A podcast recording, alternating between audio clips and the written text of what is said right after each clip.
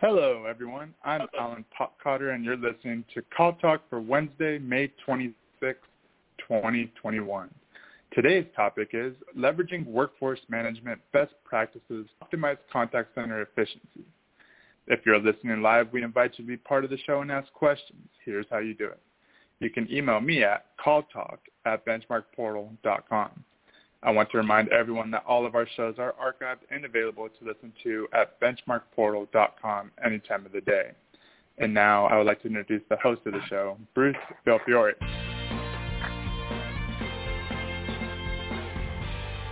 Thank you, Alan, and welcome back to Call Talk, everyone.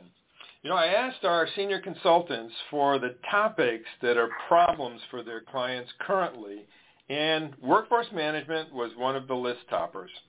We know that efficient agents not only make the contact center run smoother, but they create a better experience for your customers and they save you money. So we wanted to make this episode of Call Talk to discuss how leveraging some of the best practices in workforce management improves agent efficiency and will impact your bottom line. So to talk more about leveraging workforce management best practices to optimize contact center efficiency, we brought in an expert, Matthew Duncan, Director of Onboarding and Support for Community WFM. Welcome to the show, Matt. Thanks for having me, Bruce. I uh, appreciate the opportunity to be a part of your wonderful show. Okay, great. Well, for those who don't know Matt, he's Director of Onboarding and Support at Community WFM and has 25 years, that's a quarter century, of workforce management experience. And for the past 21 years, Matt has worked for Community WFM in a number of consulting, training, and support roles. Uh, prior to this, Matt spent four years working for Disney Direct Marketing, uh, which was Disney's online merchandise catalog performing workforce management tasks and handling contact center intraday operations for 1,200 agents. So quite a job. So, Matt, is it as fun working for Mickey and Friends as it seems from the outside? Uh, well, Bruce, uh, even though we acted a little goofy at times, uh, being that the contact center was in Kansas, uh, we didn't really have much interaction with those characters. Uh, we were more apt to run into Dorothy or the Cowardly Lion, if you will. Uh, but when we did make it down to the parks, uh, we were given the, the royal cast member treatment, uh, you know, allowed to see the behind the scenes and background tours. But uh, overall, I really enjoyed working my time working for Disney there. That's great. That's great. Yeah, no, you weren't in Kansas anymore when you went down there. That's uh, right. Just to mix some meta- mix some metaphors there. But uh, that's great. I'm sure it was a wonderful experience and uh, just some great customer service and employee involvement, engagement uh, programs there as well. So, well, okay, back to uh, WFM. Now, Matt has identified four major areas of workforce management that he'd like to share with all of you. Uh, one is uh, shrinkage management or overhead agent costs. Uh, second is agent skill set management. The third is making changes for the sake of change. And fourth is the need for ongoing training. So let's start with shrinkage. Uh, managing shrinkage in contact centers is a big challenge. So Matt, please, if you could uh, take a few minutes and explain what shrinkage is and how workforce management analysts should approach it. Absolutely, Bruce. So workforce management shrinkage, uh, not the kind that you find on a Seinfeld episode, it's really defined as the amount of additional scheduling of agents to allow for things such as call-outs, tardies, meetings, trainings, and so on to occur, but still have enough staff left over to meet your service goals. Um, the way that I like to equivocate it is by using a metaphor. So let's say you work in a box store and you have the desire to sell 100 cameras off of your shelf. So how many cameras should you order from the warehouse to make sure that you have the 100 to sell? So what you would want to do is make sure that you order enough of those cameras from your warehouse to cover uh, you know, losses due to damage, theft, lost goods in transport, etc., in order to have enough of the uh, enough of the cameras left over to where you would have 100 to put on those shelves. So this is the same thing with agent staffing, scheduling enough of those agents so that as shrinkage occurs, and it will, you are still left over with the base amount of agents required to meet your service goals. A lot of times, I love that. Uh, we, see, you know, I, I love yeah. that uh, metaphor there. I think that's uh, really good uh, in terms of you know having to overorder because of uh, damage and uh, you know loss and all that kind of stuff. Because that's what's happening is that there's time and people who were kind of lost as a result of uh, the shrinkage uh, phenomena that you're talking about. So yeah, let me turn it back to you. Uh, please continue. Absolutely. Yes.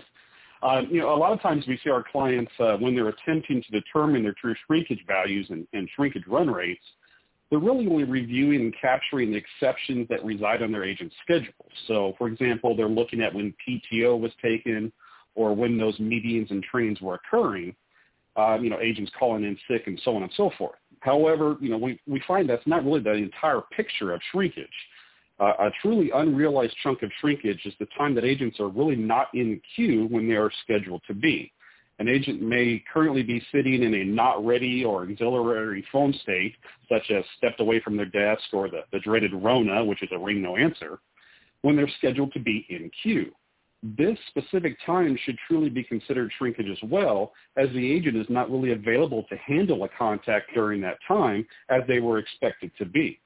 And so when we've donned our consultant hats and, and kind of benchmarked this in the past uh, across many clients over you know a period of many years, we found that on average this would equate to about an additional 5 to 10 percent shrinkage that goes unrealized in most of our clients' forecasts for future staffing requirements.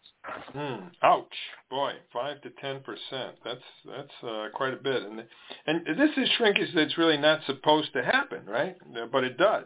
It's it's kind of uh, that's absolutely right. Sort of a. That's absolutely right. Yeah, it's, it's, yeah. No, it's, it's kind of a sinful shrinkage because people not doing what they're supposed to be doing. so uh, you know, you you over the years have seen it actually happening uh, but it's not one of those things that's oftentimes incorporated into the calculations up front. Yeah, absolutely. We're we're not expecting the agents to be robots, of course, while they're out there on the floor. You know, we're expecting sometimes for them to be, you know, going to a bio break that's unscheduled or something like that. But we still need to plan for those things to occur. Right. No, makes sense. Makes sense. Okay. Now, when building your workforce management forecasts and schedules, um, now, how, how important is it to make sure you have the correct agent skill sets in the system? That's another thing that I hear a lot about. Yeah, absolutely. You know, while it sounds like such a, a simple task, the importance really of it can't be overlooked. Uh, obviously, when we need to grant an agent access to be able to take a certain type of contact, uh, you know, we'll absolutely need to modify their associated profile inside the ACD to make sure that they are skilled to take that type of contact. Likewise, we would not want to give an agent a skill in the ACD that they don't have the, the tools to process. For example, assigning a skill containing multilingual context to an agent that only speaks English. It really falls along the same lines with WFM. You would not want to forecast and schedule against an agent population assigned incorrectly to you skills. In doing so, you really could possibly damage your forecast and, and run your staffing based off of an inaccurate forecast from that point on, which subsequently would inaccurately determine the best schedules for your environment due to the misskilling of those agents. So what we find hmm. is that a good practice is really to kind of shore up your skill assignments with your agents in the WFM system at least once a month. Best practice of that, of course, would be to have that line of communication in place with your supervisors or your telecom team that if long-term skill changes occur, that WFM be notified about those as soon as possible to ensure that we have everything set up correctly uh, as far as skill sets uh, assigned to agents. Mm. Yeah, no, I can see that that would be uh, important. In other words, if you've got that good communications so that when things happen, they're immediately uh, communicated to the workforce management team, then uh, you know the monthly truing up isn't necessary because basically it's a real time truing up, right? And to a certain extent, Absolutely. that depends on how big, right? Depends on how big your operation is, how complex it is, et cetera. But the ideal thing is to have the ongoing communication so that uh, people can uh, be properly scheduled and true up uh, right away. I, I was uh, involved in the one uh, situation where uh, it, it was somewhat unusual, outbound uh, and inbound, and people who had to insurance, and so people would take inbound calls, but then they would have to find things out and then get back to the prospect. And um, what happened was because of the way their workforce management was set up, is they would have to ask for permission to go into outbound mode. And they would have to say exactly how much time they went into outbound mode. Now, when you're making one of those calls, you can't tell exactly how much, right? And so I found that they were wasting an amazing amount of time because of the fact that uh, the agents were overestimating how much time they would need so that they wouldn't get, you know, their hands slapped for being uh, wrong in terms of, you know, what they were supposed to be doing when. And then if they ended up with more time than they needed to finish the call, they could call workforce management back and say, okay, put me back in queue. Um, but in many cases, if there was, you know, just 45 seconds or a minute or something left, they would just let it go and take a little break for themselves. so when I, I met, found that out and told them what was going on, they immediately changed their workforce management uh, process more than their system and uh, had incredible you know, efficiency gain as a result that we were able to compute, and they were very happy with that. But uh, yeah, no, back to you, Matt. But I think the, the, these issues, these uh, are very, very important. Yeah, and, and honestly, you know, the discussion that you just uh, had there really brings up another topic regarding uh, skill assignments to agents. Is uh, you know, a lot of times uh, we'll get the question of, let's say we have an agent that requires a specific contact type, but they really only perform that contact type in emergency situations, uh, such as uh, you know there being more call-outs than expected in a given day, and so we need to reach out to this team of agents to handle a specific contact, uh, maybe in a backup role, uh, so that way we can get the calls waiting in queue, you know, down to a reasonable amount. And so the question always becomes, would we skill them accordingly in our WFM system to, to track that change? And really best practices around that are to only assign a skill to an agent in WFM if it is part of their normal everyday contact handling, so part of their normal day-to-day shift. And the reason why we say that is if you skill them to a, an activity or to a contact type that they don't perform the majority of their shift, then we're really considering that agent in coverage for the entire day for that specific contact type, which in actuality, they're only available to take the contact type for maybe 30 minutes on a Tuesday or something like that. And so then again, we're, we're overstating what we actually have available to answer our contacts when we're looking at our forecasted and scheduled, uh, you know, coverage numbers and so on and so forth. Right. Yeah, and, and people who are being stretched in terms of their skill set uh, oftentimes are less efficient. And so when you have to do it, as you said, because of a surge in a specific queue or something, well, then you have to do it. But it's certainly not good for the overall efficiency of the um, of the center to have that person who may be more fumbling around or may have to use hold more often, et cetera. Uh, not efficient to make it you know, part of their, um, you know, regular routine, if you will. So yeah, good yeah, point. absolutely. The, you know, to make it part of their everyday job function. Otherwise, you know, it may go out of use and they may maybe be retrained at some point on that uh, auxiliary, you know, contact type. Uh, they may have forgotten what they needed to do, uh, you know, for that 30 minutes of time on the Tuesday. Mm-hmm. You know where that can also come up, uh, Matt, uh, that we've seen is sometimes in certain companies, people will come into the call center. That's their first step into the enterprise, and then they're uh, promoted into other positions in the enterprise.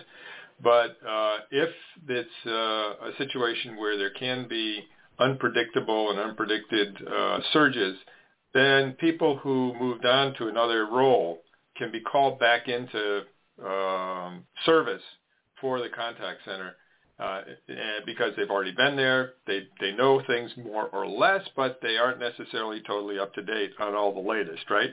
And uh, so those are cases too in which you have to be careful because people may in fact be out of uh, sync with what's actually happening. And uh, this, we've seen this happen, for instance, in uh, insurance companies where people go from the call center to claims or some other area, but they can be pulled back into service when there's an urgent need.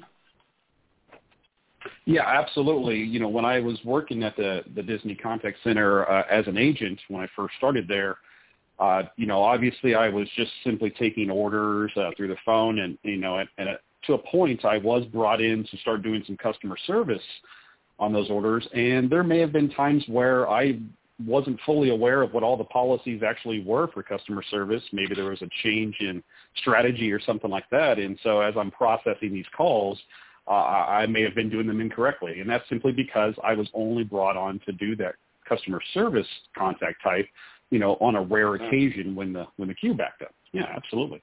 Mm. Yeah, the way one person put it to me was, I sort of felt like, who are these people calling, and what am I doing here? so, you don't want to be in that situation. Yeah. So okay, no, absolutely. The skills management very very important, and so yeah, obviously workforce management analysts, right? They're trying to generate the most accurate schedules as possible. Um, and and you have this concept of making changes for the sake of change. Um, tell us why that could be a bad thing. Just tell us about it in general, because I'm I'm really fascinated to hear what you're going to say on this one. Yeah, absolutely. So, you know, when working with our clients over the past years, uh, you know, we see this occurring very, very often.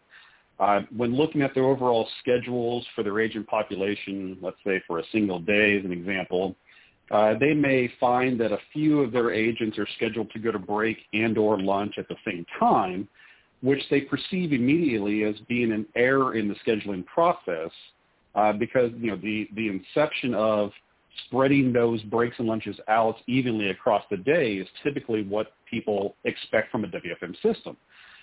And so what they'll do is they'll manually migrate those breaks and or lunches to other times of the day to, to shore up and spread out those events so those agents aren't going to break at the same time. And really, WFM systems are designed to find the best time for these breaks and lunches to occur within an agent's given shift you know, based on their associated set of skills that they were assigned. So one of those agents taking their break at 10 a.m., which is the same break time for four other agents, you know, maybe they were given that 10 a.m. time frame break because the WFM system has determined for that agent's unique skill set that they possessed, 10 a.m. was the best time for them to go to that break.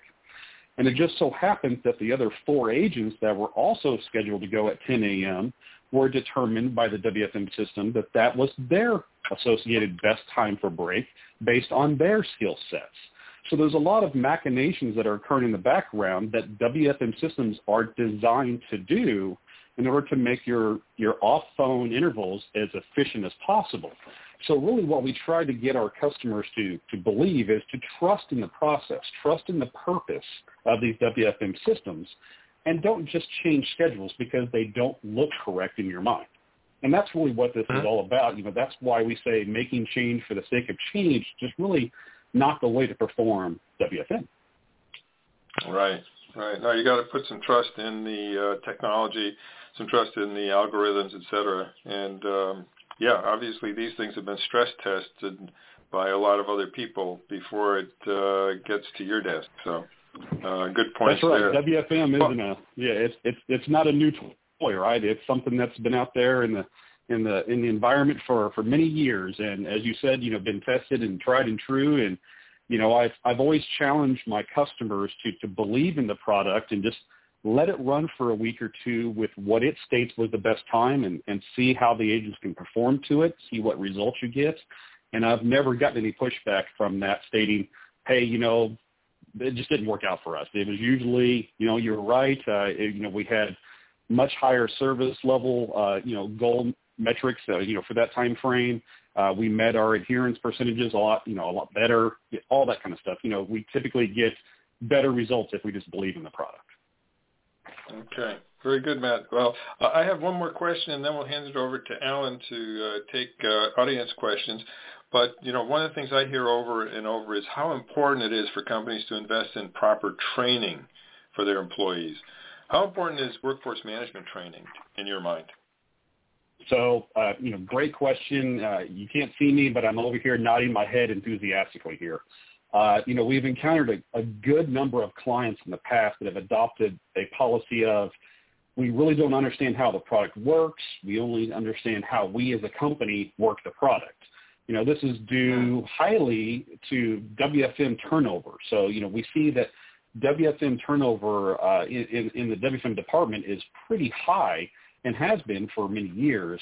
And so the new analysts that are coming on board are, are possibly being given second-hand and even third-hand training on the processes for their specific environment.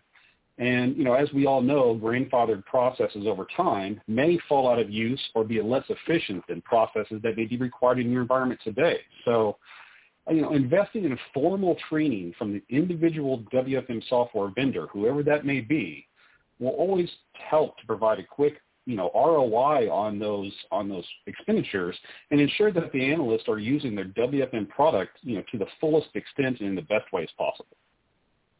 Right. No, that's good. Boy, do we see the same thing in the work that we do with clients. Uh, in fact, it was in response to client needs that we developed our on-demand course for workforce managers, uh, which is one of our most popular courses. And it's not a uh, you know specific course for tech, certain technology, so it's vendor specific, but it's more how should you approach it, how should you think about it, how should you see workforce management, uh, not as a technology, but as a process, as a mindset, as something that never ends and that you can always get better at. That's one of the exciting things actually about workforce management is that you can always get better at it, you can always refine it, uh, and you can always show results from it. Uh, one of the great things about workforce management. So listen, these Absolutely. are great insights. I'm sorry, did you want to say something else? Otherwise, we'll go to Alan for some questions. Uh, no, I was just going to, uh, you know, to comment on what you just said there is, you know, I've been using this specific program for 21 years now, and I still learn something new every day. So there's there's always room for improvement, like you said, and uh, you know, that's why the, the consultancies that exist out there in the space right now, that's why they exist, is because this software is not just a tool that resides on your server. It is a true philosophy and mindset that we can always improve. Right. Right. It's so important to understand that.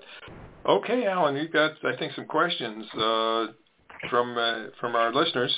Uh, over to you. Yes, we got a couple of questions here, and the first one is from Jamie, and he is asking, at what size operation should we think about switching from spreadsheet scheduling to a WFM program? Ah, great question, Jamie. Uh, really, uh, when your organization grows to you know a size of about 20 or more agents, it's really a, typically a good time to start looking at a proper WFM tool for your environment to assist you in your you know everyday WFM operations really when the workload exceeds the usage of a spreadsheet, uh, maintaining time off requests, shift changes, so on and so forth, that's really when the investment for a WFM tool might be necessary. Right. Yeah, I, I always like to, to tell the story of a. Oh, sorry. Go ahead. no, no. I, I was just going to say, you know, what we see too is, uh, you know, when you have uh, just a, a simple nine to five operation, uh, five days a week, full stop, then it's easier to stay spreadsheeted. Uh, as soon as things start getting with weekends, uh, multiple shifts, uh, you know, during the day, et cetera, then, you, you know, the number of people goes down in terms of how many you need to uh, make it worthwhile. And there are a lot of people who find that the workforce management uh, investment is one of the highest ROI things that they can actually do. So it's uh, it's worth looking into it, as you said. Yeah, I mean we've we've been into call centers that have been into you know had as little of an agent population as let's say five. You know, in those terms, you know, obviously if you're the the workforce management analyst or the scheduler at that point, you can just kind of lean back in your chair and tell you know one of the five agents, hey, go ahead and go to break now, you know that sort of thing. Uh, and so, you know, maybe a WFM tool isn't as necessary, but there are a lot of, you know, features from a WFM tool such as adherence uh, and intraday reporting that could benefit you regardless of your agent population. Hmm. Okay. Good point, Alan. Yes, the next question we have is from Sandy, and she's asking, I'm fairly new to WFM, and I'm not good at forecasting for holidays. Do you have any tips? good one. yes, this does come up often, doesn't it? So, uh, you know, absolutely, Sandy. Uh, my advice to you would be to, uh, you know, to have scenarios at the ready. So an example of what I'm speaking of there is I'm preparing my forecast for an upcoming week that has a holiday on Monday. You know, it just so happens that we actually have one of those instances uh, for next week. We have Memorial Day occurring. So when I would forecast my holiday week that includes Memorial Day, I would want to utilize historical weeks that had a similar pattern. So I would want to look to weeks in the past that had a Monday holiday. Now, it doesn't have to specifically be Memorial Day. It can be Labor Day or, you know, if Fourth of July is closed in your center and you happen to follow on a Monday, you know, anything that follows the same type of arrival patterns. So you could utilize just those specific weeks in history to help to ensure that your forecast is just that much more accurate for the coming holiday week. Mm-hmm. Okay. Yeah, very good. Uh, very good in, input there, and I think you're right. You know, if a Memorial Day, like Labor Day, uh, it depends on your business, obviously, and that's going to come through in the historical patterns. If you're uh, an auto insurance company, then the day after one of these holidays is going to be real busy because there's going to be those accidents, and you're going to have quite a bit coming in. And uh, looking at those uh, historical precedents really make, makes a big difference. Okay, Alan. Yeah, Thanksgiving. Uh, uh, oh, sorry.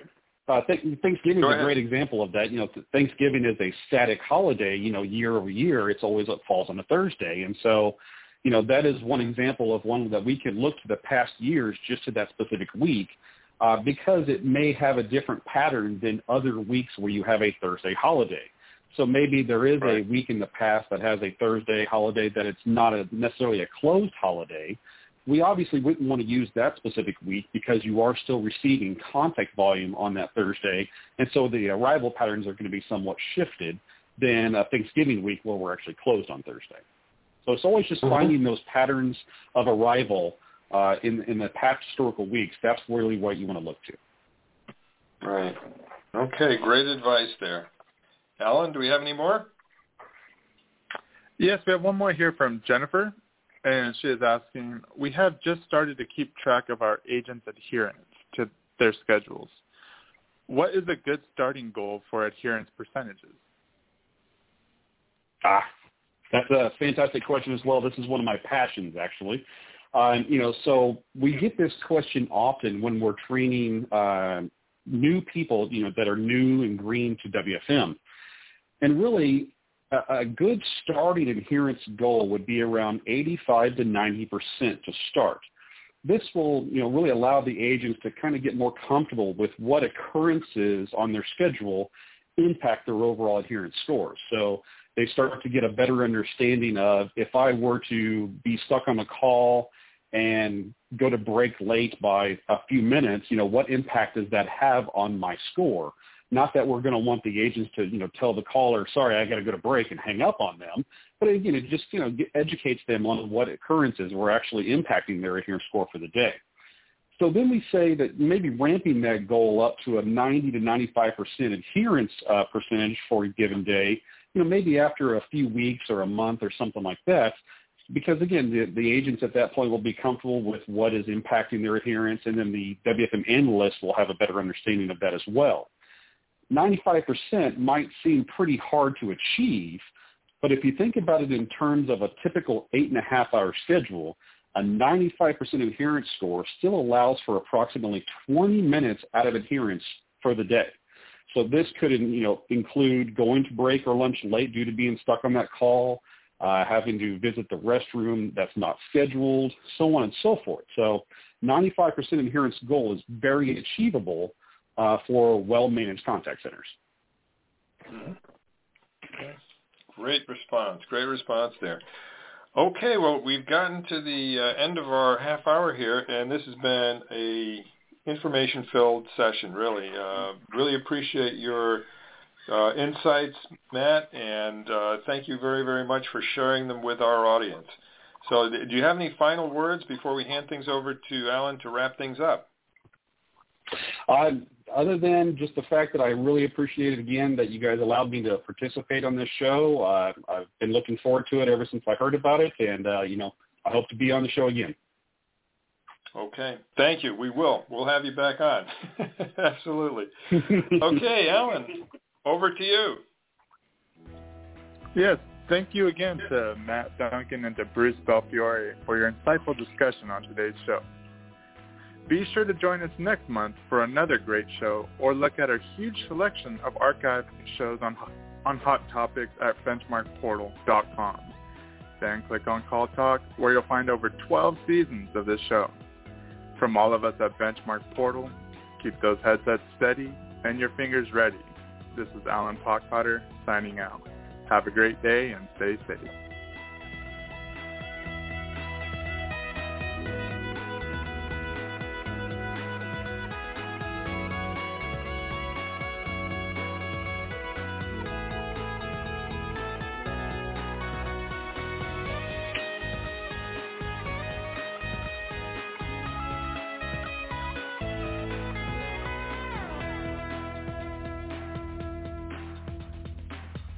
Hello, it is Ryan, and we could all use an extra bright spot in our day, couldn't we? Just to make up for things like sitting in traffic, doing the dishes, counting your steps, you know, all the mundane stuff. That is why I'm such a big fan of Chumba Casino. Chumba Casino has all your favorite social casino style games that you can play for free anytime, anywhere with daily bonuses. That should brighten your day a little.